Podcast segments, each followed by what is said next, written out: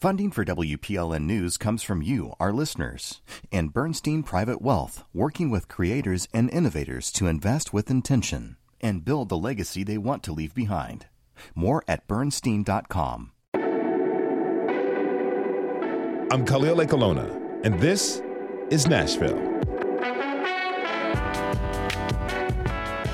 Any frequent flyer will tell you traveling will enrich your life. Immerse yourself in another culture, experience life in a new place, and you'll understand just how connected we all are. Officials in Nashville get it because for decades, our city has taken part in the Sister Cities program, building intentional relationships with places like Mendoza, Argentina, Magdeburg, Germany, and Belfast, Northern Ireland. So, how does the Sister Cities program work?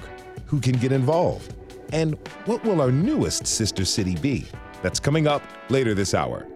But first, today is the second and final day of the Southern Baptist Convention's annual meeting. Over the course of two days, more than 12,000 representatives, also known as messengers, vote on important policies that could reshape the future of SBC congregations, including those here in Nashville. Liam Adams is religion reporter for the Tennessean. He joins us now from New Orleans, where he's covering the meeting. Liam, thanks for being here, and welcome back to This is Nashville. Hey, Khalil. Uh, thanks for having me on. Miss being in the studio with you, but thanks for uh, having me on uh, remotely. Well, we'll take this connection for sure, my friend. Okay, so, you know, there were some really big questions and decisions made yesterday on the first day of the meeting. That includes a vote for the president of the SBC. Tell us what happened. Yeah, the incumbent SBC president, Bart Barber, a Texas pastor, he won re-election for another term, receiving 68% of the vote. Um, and he defeated uh, Mike Stone, who is a Georgia pastor. These two candidates represent differing factions within the SBC. Um, President Barber represents sort of a mainstream conservative faction in the SBC uh, while Mike Stone is a leader with a sort of opposition conservative faction that wants to pull the denomination further to the right. And so uh, uh, President Barber's reelection is sort of uh, is yet another defeat for this uh, opposition conservative faction. Um, and so I think it was it was pretty significant, and it definitely uh, affected uh, subsequent votes that happened uh, after that and this morning. You know, there you mentioned those votes, and there were a number of other resolutions voted on yesterday. What can you tell us about those? Yeah, so the a lot of actually the results we learned this morning. Um, so there are sort of I'll, I'll break it down that there are two main issues kind of going going into this uh, SBC annual meeting. One was about uh, sexual abuse reform, and the other was about the status of women pastors.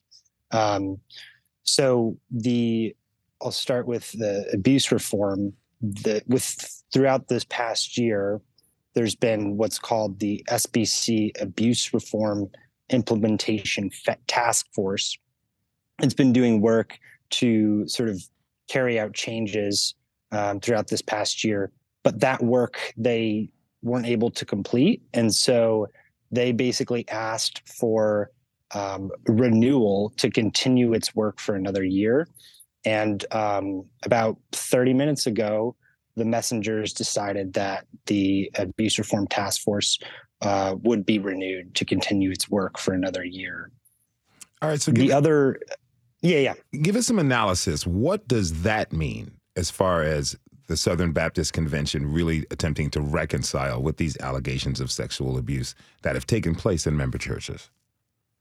Yeah, what it means is that there is um, sustained appetite within the SBC for ongoing abuse reform. Uh, last year at the 2022 SBC annual meeting in Anaheim, California, uh, the messengers overwhelmingly approved a series of sort of reforms. This was uh, the the approval of those reforms came on the heels of this sort of historic report on how SBC leaders have handled abuse in the past. And so there was a lot of attention on the SBC to respond to this pretty damning report.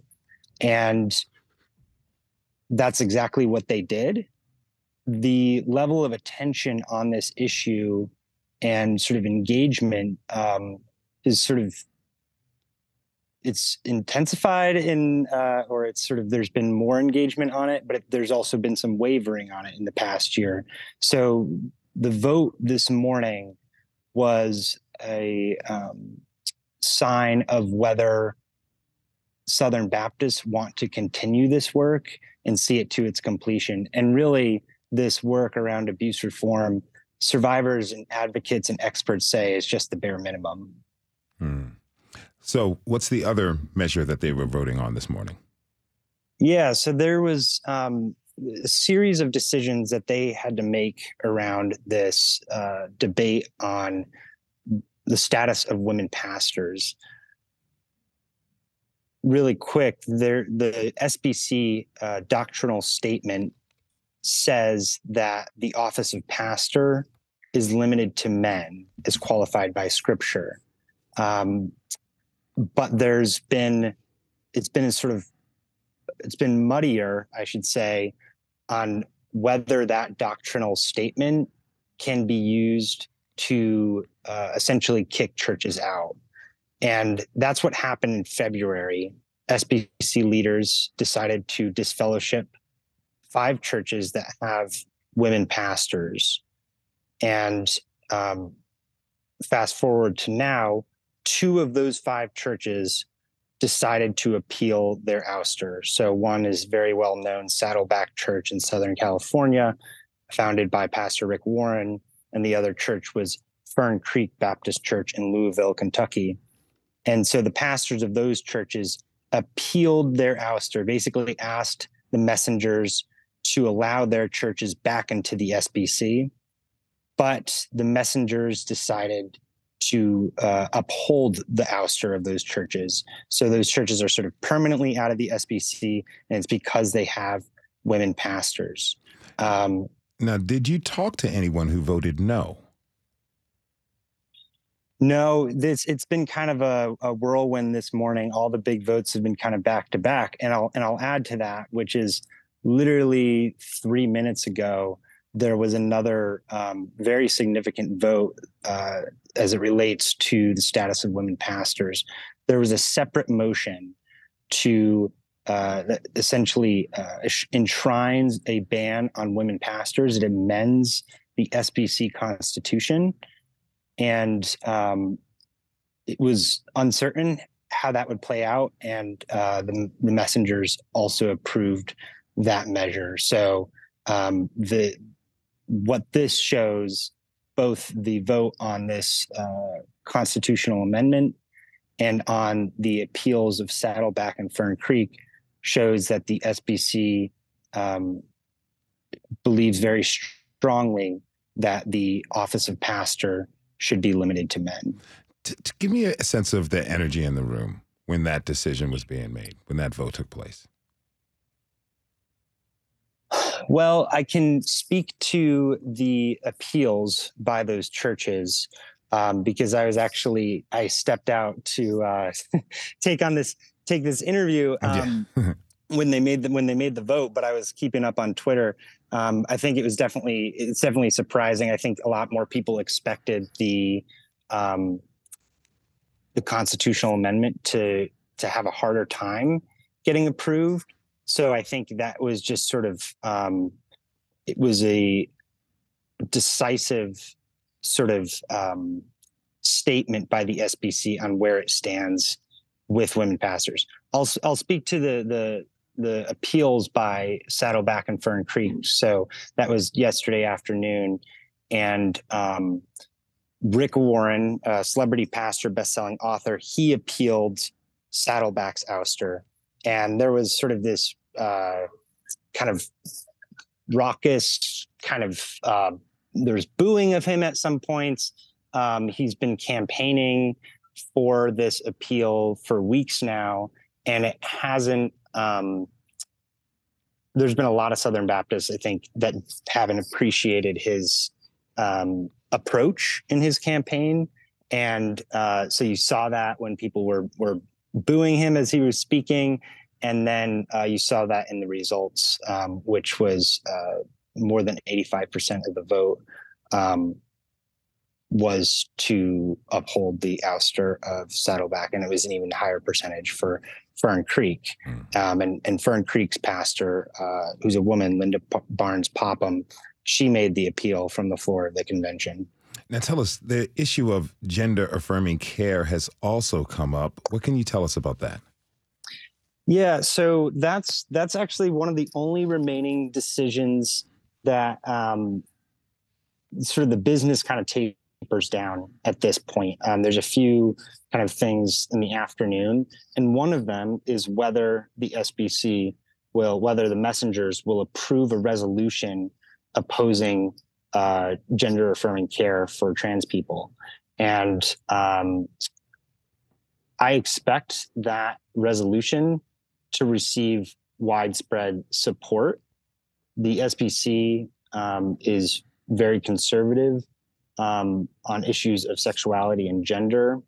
Um, they've passed uh, previous resolution on transgender identity, um, and it's pretty unequivocal where Southern Baptists stand on uh, gender affirming care for for trans folks. And so, um, the just to explain, resolutions are kind of the statement of what Southern Baptists want to say to the world about what it believes. So it's a sort of non-binding sort of declaration. Um, so it, it, won't have sort of uh, sort of material effect, um, but it, it, will certainly be a strong statement if they approve this resolution. And again, I expect they they will. Liam Adams is the religion reporter for the Tennessean. You can find the link to his story in today's episode post at thisisnashville.org. Liam, again, thanks for being here and thank you for your reporting, my friend. Thanks for having me. We have to take a short break. When we come back, we'll learn about the new sister city for Nashville and take you out with the delegation to visit Erbil. Join the conversation by tweeting us at This Is Nashville. We'll be right back.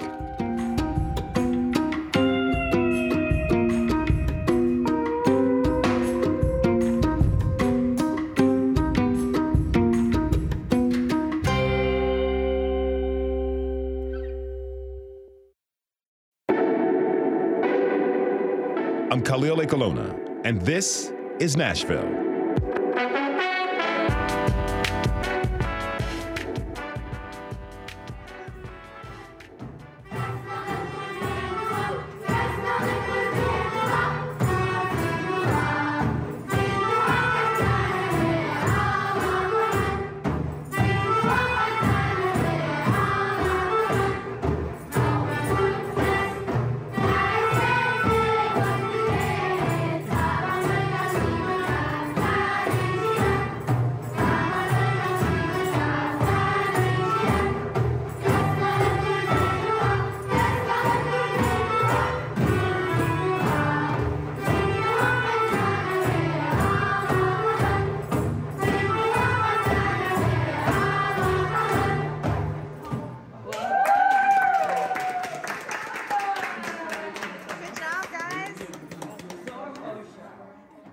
That is the Kurdish national anthem as performed by students at the Ishik Private School in Erbil, the capital of the Kurdistan region of Iraq.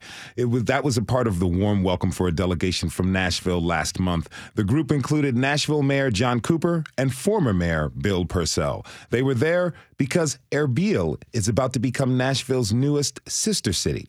Here to talk more about what that means exactly is Sarah Lingo, Executive Director of Sister Cities Nashville, Nawzad Hawrami eh, of the Sahaladin Center, and former Mayor Bill Purcell. Thank you all to, for being here and welcome to This is Nashville. Thank you for having us today. Thank you for having us. Absolutely. Great to be here. Wonderful pleasure. So let's let's start talking about the recent trip to Erbil. Sarah, what was that experience like for you? Um, well, it was amazing. Uh, somewhere I never thought I would get to go. Um, it, we started talking about this relationship during the pandemic, about two, probably two years ago, a little over two years ago.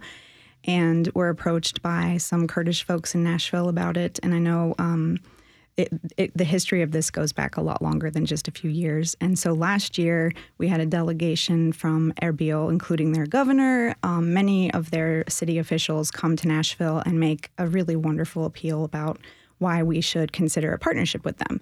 So, over the last year, um, since they've been here, um, we've talked to the community, we've talked to elected officials in town, um, and really have a overwhelming response of support for adding another sister city to our docket. Um, and it looks like it's going to be Erbil, so we're mm-hmm. excited about that. So, um, with all of that planning and with everything that we do to create a relationship, uh, we needed to do a reciprocal trip there. And we were able to do that last May, and it was really exciting. Um, and I, I, heard the children singing. Yeah. Paint the picture for me. What was it like at that ceremony? One of my favorite things to do when I go abroad is to visit a school. Uh, I used to teach in Thailand uh, in the Peace Corps, so it, it's something that I care very deeply about, and I think gives you a picture of what the society is really like. Uh, kids are very honest, right? Mm-hmm. So we go in, and you know, of course, it's a school. It's loud. Um, the kids are changing classes. Some of them are louder than others. Um, the teachers want us to see the best parts of it, um, and they've prepared this musical performance for us, um, and it was really just a warm welcome. And I think uh, one of the many warm welcomes we had in Erbil. Know, tell me, where are we in the process of making this relationship official? We're pretty far along. Um, so, our board voted last week. Uh, the process uh, obviously starts with um, dating, uh, like you would. um, you don't want to get married right out of the gate, right? Yeah. Um, so take your time. Yeah, rush yeah. In, get say. to know each other. Um, so we've been doing that for a few years, um, and last week, uh, part of the trip was to determine whether or not we thought this would be a viable partnership. And last week, our board voted to proceed. And uh, I think um, so. Right now, uh, what happens next is there's a resolution that has to pass through council. We've drafted that or helped to draft that resolution. And um, I think that it will be heard on July 6th, but we'll know in the next few days when it'll go on their calendar. Okay. Now, Mayor Purcell, you've been involved in the Sister Cities program for quite some time now. Tell us what makes Erbil an ideal sister city for Nashville? Well, I think uh, there are many things, obviously, and and most importantly, so many uh, Kurds, people of Kurdistan, have chosen to make Nashville their home, beginning literally uh, uh in the late 1970s and right through to today. Uh, we've had a, a, great interest by people who could not uh, be in, particularly Iraq during the time of Saddam Hussein, to come to Nashville. 25,000 people now live in our region and have brought with them uh, their culture, their understanding, and frankly, their joy in Nashville. But also, uh, the, the regions themselves share other similarities. I think that would not have been self-evident uh, to us all. These are r- roughly the same size. The metropolitan area of, of uh, Erbil is about 1.7 million. Nashville is about 2 million. The the uh, area of, of Kurdistan, about 7 million people, roughly the same population as Tennessee. They have a, a great history of being welcoming as a people, of being diverse in their outlook. And their welcoming nature, I think, is one of the reasons they have found Nashville so so so uh, so special a place for them. But also, uh, one of the things that we share in our very roots. Mm. Now, I understand that you had plans to go to Erbil when you were serving as mayor, but you weren't able to make it. So, how does it feel to finally visit? It, it, it is it is a dream come true, actually. I, I had first, as a city, uh, led the effort to host Iraqi voting back in 2003. That was the first time I think we saw as a city how many people were here and how how much they they loved being here in Nashville. Uh, literally, thousands of people came to, to our fairgrounds. They put their finger in the ink. They voted and they cried because they'd never been able to vote before until they had the safety and security of Nashville. Uh, in 2004, we did it again. In 2007, they sent their representatives to us. They had re- reopened uh, uh civil air transport. Uh, it was tourists could go. I wanted to go. I said I would go. And then it was the end of my second term, and I ran out of time. Uh, so this was a promise I had made, and it was a promise I got to keep somewhat later than I had, had anticipated, but uh, thankfully uh, it, it, was a wonderful trip, as Sarah indicated. Mm, now, Nawzad, you're from Kurdistan. What does it mean to you that the newest sister city is in Kurdistan? It means a great thing that that uh, first I would, I would like to thank for the all the delegations from Nashville. They come to they went to Kurdistan. They give them the hard times transport from to overseas, and they see the Kurdistan by themselves. What how for a long while we talked to them, our friends in Nashville about the Kurdistan, but finally it was a great moment that they see by themselves how the Kurdistan they are is welcome welcome uh, people they have, and also how the Kurdistan is safe and secured for the uh, non-Kurdish people, or especially foreigner people. Yeah, for me it was a great, great moment, you know, to see the delegation from the United States and building this relation, uh, improving the relations between the the the Kurdish and uh, uh, and United States. Mm-hmm the root of relations go back to 1960 during the JF, JFK's leadership, you know.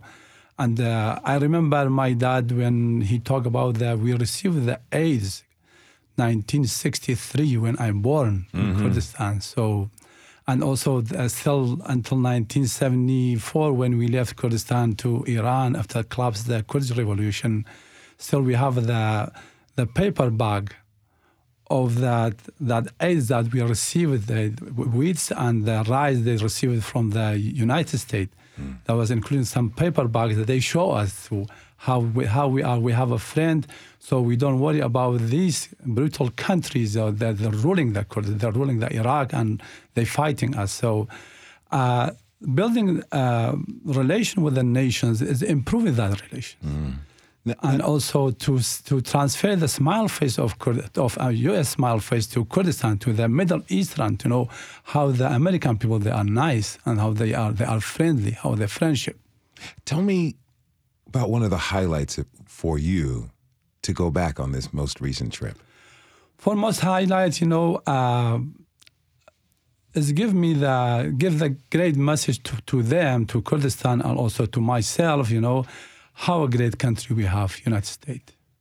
I come as a immigrant, immigrant before 23 years, mm. and I go back with the delegation, the delegation to the Kurdistan to building the relation between the two nations. It was for me one of the great things, and thanks for the Nashvilleian people, thanks for Nashvilleian metro government and Nashvilleian sister cities for their great programs, you know, and this uh, approved that uh, practically approved by the, how the welcome city they are, mm. how the diverse city we have. Now, Sarah, you were breaking down some of the process of how a city becomes a sister city to Nashville. You mentioned that it's going to go up in front of the city council. Mm-hmm. Do you have an, an idea of where the city council is going to land when they do vote on this? Yeah, I, I think um, so. Last year, when the governor of Erbil came here, um, anybody that follows council, I think, will will find this um, interesting.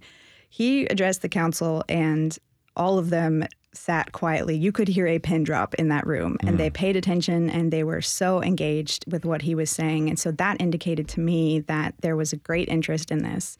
And I have not had anyone say anything negative about this. I always try to weigh, we, we always try to weigh the pros and the cons of a relationship, right?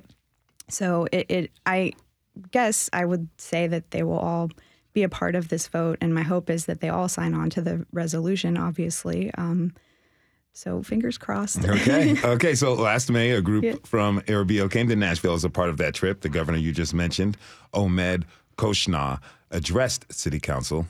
Let's listen.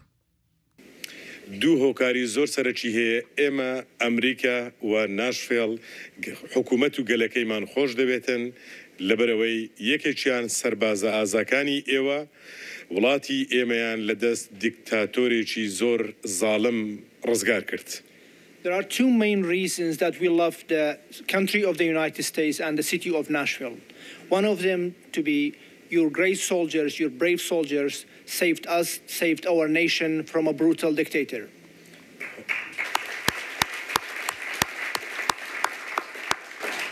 هۆکاری دووەم ئەوەیە بەشێکی زۆر لە ڕەوەندی کوردستان لە ویلایەتە یەکگرتوەکانی ئەمریکا لە ناشفێڵن کە ئەوان بە تەواوەتی هەست بە خاوەن ماڵیەتی دەکەن و لێرە هەست بە غوربەت ناکەن ئەوەش دەلالەتی گەورەی دڵی ئێوە وەکو خەڵکی ئەو شارە و حکوومەتی ئەو شارەیە. The second reason, the biggest delegation from Kurdish, the biggest diaspora, is located in the city of Nashville. These people here, they do not feel they are strangers. They have been welcomed by you. They have been welcomed by your big hearts. That was the governor of Erbil addressing Nashville's Metro Council last year, and you can really hear what a riveting speech it was, like Yeah. you mentioned, Sarah. Indeed. Nawzad, what are your thoughts hearing that? I thought this uh, g- great, uh, great things that is exactly what he pointed. This is, that's that's we feel that you know that we uh, more than twenty five thousand people, you know, Kurdish people living in Nashville, and they built the community nine, since nineteen seventy six and up, you know, and uh, they have great contribution to the Nashvilleian, you know, financially, culture wise, uh, uh, language wise, and also the food menu of foods, you know, and building many many businesses that have a great impact and also uh, input to the Nashvilleian to improve it, to develop the Nashville, you know, and when. Uh, I started, you know, when I come to here, they I wel- welcome they welcome me everywhere. When I went to the mayor office, attend the my city academy, and uh, there was a great program under the leadership of Mayor Mayor Karl Dean, you know, started and still continues. You know, they opened the door of the mayor for me, and I became the member of a New American Advisory Council under the leadership of the the New American office in the mayor office, and we built a good relation. We participate in the political uh, processes, federal wise and city wise too. If you're just tuning in, this is Nashville, and I'm your host, Khalil Ekulona. We're talking this hour about this newest sister city to Nashville, Erbil. My guests are Sarah Lingo, Nazrad Har- Hawrami, and former Mayor Bill Purcell. Join the conversation by tweeting us at This Is Nashville. Uh, you know, I'm curious, like, what were what are some of the challenges in creating a relationship with Erbil, Mayor Purcell? It, it, it begins obviously with an understanding of each other and the importance of the relationship. That's dependent on the commitment of the people of each place. When President Eisenhower started this movement in 1956, his sense was that it was always going to be about the people in those places. He called them citizen diplomats. And his intention, frankly, was that by better understanding of each other and commitment to each other over the long term, there would be nothing less than a greater chance for world peace. That is what President Eisenhower said, and that's what he set out to do. So the challenge is to connect, which we have accomplished. And that the, the challenge then becomes sustaining those connections over time, finding the places where we can uh, share with each other and, and give to each other in healthcare, in higher education exchanges, in K through 12 exchanges, in arts exchanges. All of these we saw as great possibilities while we were in Erbil, and I, I think uh, uh, the people of Erbil feel the same way about us. You know, what you're saying makes me curious about the core of the relationship. Is it between like government officials or more between the people of the cities? Uh, it is between the people of the cities. Way back in 1956, when this began, President Eisenhower said, We have two deeply held convictions that unite us in purpose. First is our belief in effective and responsive local government as a principal bulwark of freedom. That's the government part. But second is our faith in the great promise of people to people and sister city affiliations in helping build the solid structure of world peace. That was the dream of President Dwight Eisenhower just after World War II at the height of the Cold War. And that's still at the core of Sister Cities. Sarah, how much of the push for Sister Cities comes from the community? Well, we would hope that all of the push comes from the community, uh, or that it would be 50 50 from, you know, our community and our potential sister community. Um, I think that, you know, like Bill said, this is, it's incredibly important that we have community members who help lift this up and hold it up. It's something that we intend to last forever. So we need sustainable support for this, and it's it's not it's not an an, an agreement that we enter into lightly. Now, Nawzad, what do you want the people of Nashville to gain from having Erbil as our newest sister city? Yeah, mm, I think they, they, they will have a new friends in the overseas, in the, especially in the Middle East, especially in the places maybe they think different about the, the American peoples, you know, and they will see, you know, uh, uh, they have a great great friend and uh, they improve this friendship. I hope it will be the the the point that develops to other other cities in the Middle East. Mm. And uh, also, I will uh, ask the Metro Council, you know, uh, and Nashvilleian community to support this proposal, to support this, this resolution. And Metro Council, I ask them, you know, to to approve the, this resolution to go to the practical uh, steps. You know, Sarah, as Nawzad was talking about having new friends, you flashed this really great smile. And that kind of just shows how much this really matters to people yeah. here, huh? Well, uh, going back to this school, I think this is very this experience was really telling about what what we want to happen. And so we it was me and three of the other delegation members, all of us women, and the kids um, wanted us to sign autographs. I'm not really sure why, but they that's what we were doing, and we thought it was funny. And then one little boy comes over and he was like, I don't know what you guys are doing. Americans are just regular people. And it was so funny. So we, we all had a good laugh about it. But I think that that's, you know, we are. We're all just regular people and we all just want friendship and to be you know acknowledged for the things that we're doing. And yeah so I, I, it's it's just really exciting to think about having friends on that side of the world. Mm. now mayor purcell you've been a part of the sister city activities in magdeburg germany belfast ireland and Caen france just to name a few. What do you want nashvilleians to know about the opportunities that having sister cities provides? I think people need to really be open to all that can come, not just from international travel, but from international exchanges, from people who come stay at your home, people who come and share a meal, people who come and, in the end, help us understand how great and diverse and big our world is, but in the end, how much we are alike wherever we are, wherever we came came from, or are going to be. Uh, it brings us together as a people.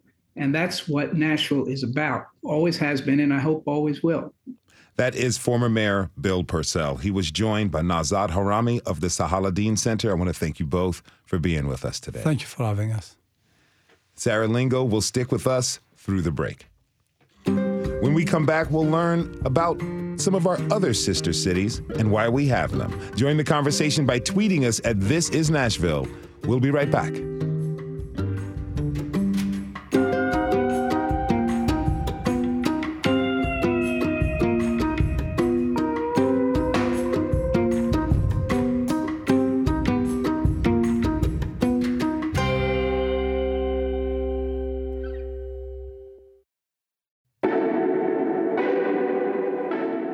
Khalil Ekulona, and this is Nashville. As we just heard, Erbil in the Kurdistan region of Iraq will become Nashville's 10th sister city, joining places like Belfast, Northern Ireland, Caen, France, Chengdu, China, Edmonton, Canada, Kamakura, Japan, Magdeburg, Germany, Mendoza, Argentina, Tamworth, Australia, and Taiyuan, China. Those are a lot of places across the globe that have formed a connection to our city. Now, let's take some time to learn more about the history of this program that has been going on for decades. I'd like to introduce my next guests. Valentina Boulin is the administrator at Colegio ICEI in Mendoza, Argentina, and William Watson is a college student from Bellevue who traveled to Mendoza last summer. Valentina, William, thanks for being here and welcome to This is Nashville. Really appreciate it. We, it's hard to hear you, Valentina. I think we're going to fix on that right now. Can you hear me, Valentina? Yes. Awesome. I can. I can hear you too. Hey, it's 2023. We all know the Zoom problems. Okay, so you've been with the Sister Cities program for some time now. Tell us, how did you get involved? Well, I'm I work in at a school in Mendoza, and uh, my school is in charge of uh, hosting the students who travel with sister cities. And uh, I got in charge. I, I mean, I got involved in the program because when a delegation of adults came to Mendoza, uh, one of the the persons traveling got in touch with the person from my school, and that's how we got connected. And uh, we started receiving students at the beginning because for different reasons we couldn't travel. But then in 2017, we traveled for the first time, and um, we have been there five times already. Mm-hmm. Now, now take me back to when the first students from Nashville came to visit you in Mendoza. Tell us about that.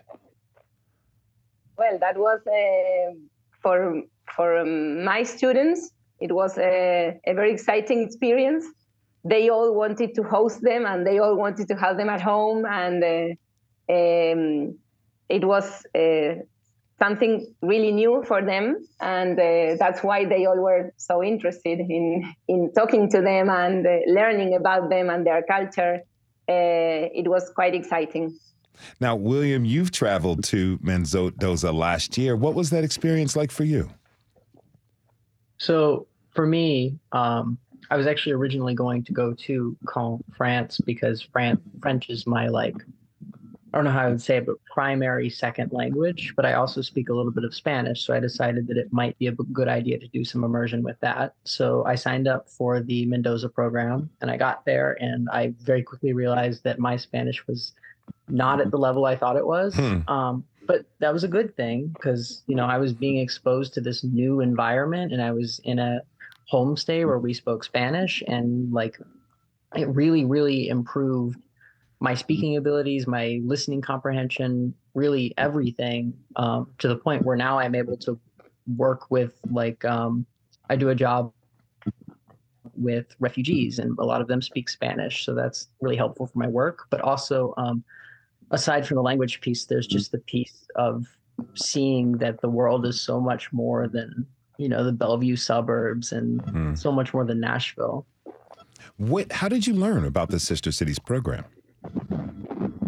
So, yeah, I originally learned about it in high school because I believe that um, they had come and done like an expose at the high school, just explaining what they're about and some of their different programs. Um, and then in, I believe, 2019, they there was some kind of um, 14th of July French independence or French um, Bastille Day celebration in downtown Nashville. And they had a booth there. And so I was able to talk to some of the directors and learn what it was all about. You know, Valentina, you've been to Nashville five times now, as you mentioned, as a part of the program. What was it like the first time you arrived here? Um, it was uh, it, it, it was amazing for me and for my students because it's we are used to, I mean, my students, when they travel to the US, generally they go to Miami or Orlando, and that's all. Mm-hmm. And uh, visiting Nashville, like a very different place, and uh, with country music, that is something that is totally different from what we hear, what we listen to here, and um, they they were surprised by everything they saw, and me too, because I I've also been to just to Miami, and uh, visiting Nashville was uh, quite an experience for all of us. It sounds like you enjoyed your visit. Did you try hot chicken while you were here? Mm, I did, but I'm sorry, I, I didn't like it. hey. it's not for everyone. It's not for everyone. I will say that. Now, do, do, me this favor. Describe Mendoza for us. Like, how would you compare Mendoza to Nashville? Well, Mendoza is um, we we are very near the the Andes Mountains, so we are in the south of very very south of South America, and uh, to the west we are in the limit with Chile, and uh, we are separated by the mountains. So an hour away from Mendoza, you have a very high mountains. Um, and then our city is uh, a small city but um, well, we are uh, we produce wine here. That's our main activity. So there are a lot of wineries, and that's like when tourists come to Mendoza, that's what they like the most to visit wineries and. Mm, that sounds really awesome. Kind of hard for high school students, but it sounds absolutely wonderful. Now, William, I'm curious. You know, tell me what sort of responsibility did you feel representing Nashville as a part of Sister Cities? So I definitely felt a responsibility to kind of portray Nashville in a good light and portray like kind of what we're all about. Um, but I definitely felt some additional responsibility because I was the oldest on the trip and I was the only one by the time like the trip was happening that had finished high school because it was in my senior year of high school that I went. Um, but in terms of portraying Nashville, I think really the big challenge was recognizing that we do have a lot of mm-hmm. cultural barriers and recognizing that there are a lot of things that are different about us, but also trying to integrate the things that are similar and trying to show them that, yes, we may be different in these ways, but these are some of the things that unite us too. You know, you mentioned that you were the oldest of this group of high school students. As a recent graduate yourself, you felt a responsibility for them. I'm curious about the conversations that you all had and some of the differences you all noticed. What did you guys talk about? Um, well, it's a much more communal culture, I would say, um, in Mendoza, whereas in Nashville and I would say in the United States in general, we're a lot more individualistic.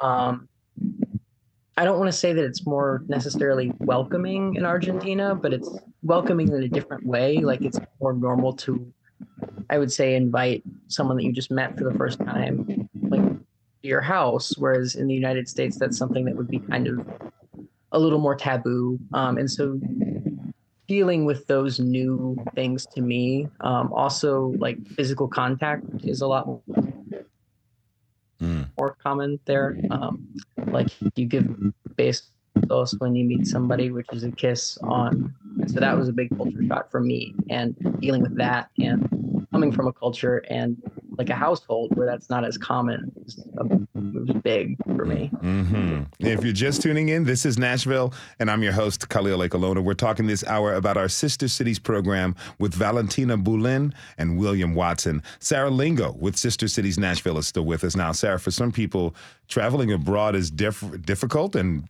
right. in right. some cases too expensive. And students who may be interested in the program, their families may not be able to afford all of the costs. How does Sister Cities, how does the program really help in that regard? So there are really two ways to do this. Um, one of the great things about Sister Cities is that you don't have to leave Nashville to travel. You you can get an immersive uh, international experience here in Nashville by hosting uh, by just being part of our events when people come into town. You don't even have to host in your home. Um, we are always looking for volunteers to help us drive kids and adults around the city when they come. Um, it's a very community oriented organization that relies heavily on volunteers. Um, financially, though, we do offer scholarships and we are a nonprofit, so we uh, receive the our majority of funding from Metro through a grant because we do serve the city in that way. But um, we take donations too. So mm-hmm. if you're interested in helping a kid travel abroad, we certainly have opportunities for you to do that. Uh, and we, you know, ask kids to apply for financial aid and we go through those normal processes of one that gives out a scholarship. So, what's the age limit for people? Can you know I, as a person who graduated high school a long time ago, take yeah. a part of this program? Yeah. So, well, anybody can participate. So the the best thing about it is, you know, you can your grandmother can participate and your five year old can participate. Um, we don't send five year olds abroad, but um, yeah, maybe someday. But uh, hmm. you know, anybody can participate as you know the the hosting, the hospitality, the cultural events side uh, that happen here in Nashville.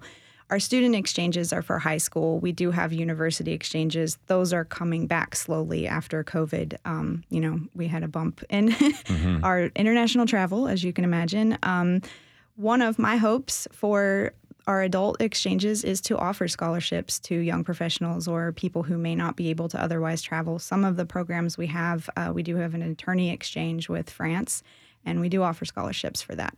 Now, I'm interested about some of the hosting that happened. You know, uh, Valentina, you work with students who've come to Nashville in the cultural exchange program. What have you really understood and learned about their experiences and benefits from being here? Well, um, they they enjoy it. They enjoy it a lot because we have uh, very different cultures and uh, even I don't know uh, times when we have our meals and we we here at, in, in, Argentina we we ate we eat late dinners and um, so the, the times are different and the the the families, of course, the how the families function is very different. As William said, we are very we kiss a lot, we hug a lot, uh, and uh, they have to learn about all those uh, different uh, culture uh, and and that's that's interesting. A lot of wonderful expressions of love. Sounds like my kind of place. Now, I understand that you're currently hosting someone from Nashville right now, right?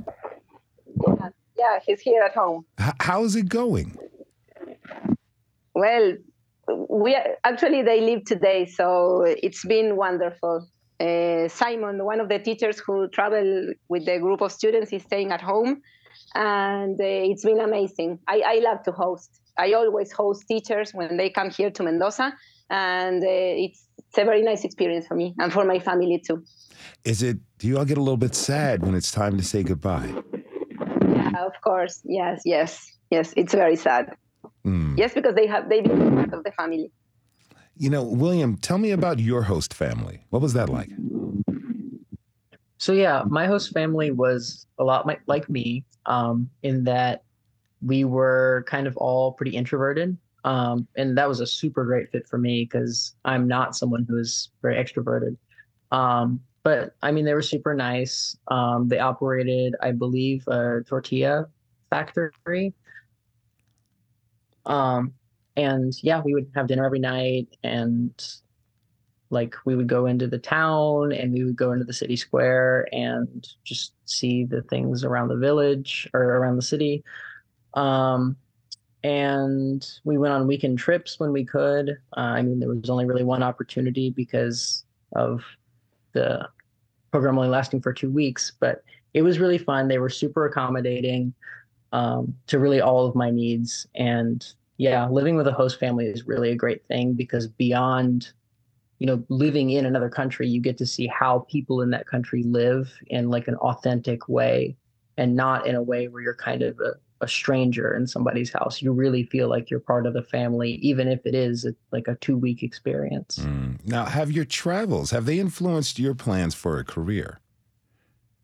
Oh, definitely. I um, I love everything that's different from me, and the more different it is, the better. Um, and so I have been wanting to get involved with something international for a long time, but traveling to Argentina and then traveling um, this coming fall to study abroad in France, I'm sure will really push me to take the next step and to look into what I can do that's international. Okay, okay, so what would you say to anyone, a student out there who may be listening, who's on the fence about traveling to a sister city or somewhere new? What would you say to them?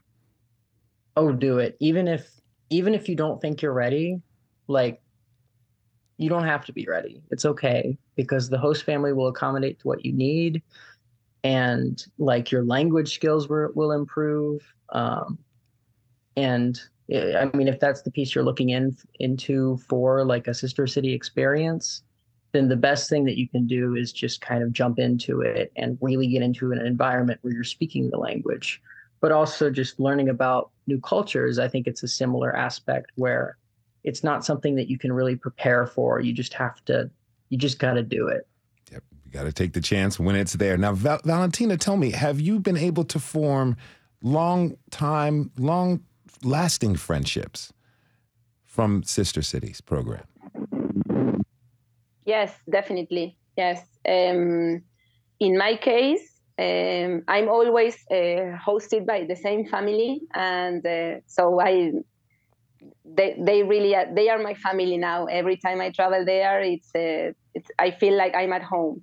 And for my students, um, they have a, they, they, all keep in touch with the, with the students that they host, and uh, of course they, they, they they become family, and uh, they they have very very uh, long lasting relationships. Mm. Sarah, you're still smiling. Yeah. So we'll end with this. Why is it important that people be given the opportunity to travel and learn more about the world? We got about 30 seconds. Yeah, so I think William said it best, um, and that was my experience traveling abroad. The first time I did it, I I wanted more of that. I wanted to meet more people who were different, to see different things. Um, in today's world, we are more globally connected than ever before. So it's really important to, to get on that train and go. I want to thank all of my guests college student William Watson, Valentina Boulin with Colegio, I'm sorry, I'm going to get this right, Colegio EC, and Sarah Lingo with Sister Cities Nashville. I want to thank you all for being here and being with us today and keep on traveling, okay? And thanks to you for tuning in this hour. This is Nashville is a production of WPLN News and Nashville Public Radio. Today's episode was produced by Tony Gonzalez. Our senior producer is Steve Haruch. Our digital lead is Anna Gallegos Cannon. Michaela Elias is our technical director. Our executive producer is Andrea Tudhope. The masterminds behind our theme music are Laurent and Namir Blade. You can listen back at thisisnashville.org or wherever you get your podcasts. And the conversation doesn't end here. Tweet us at This Is Nashville. Find us on Instagram and tell us what you want from our show by filling out our quick survey online. This is Nashville. I'm Khalil Ekulona. We'll see you tomorrow, everybody, and be good to each other.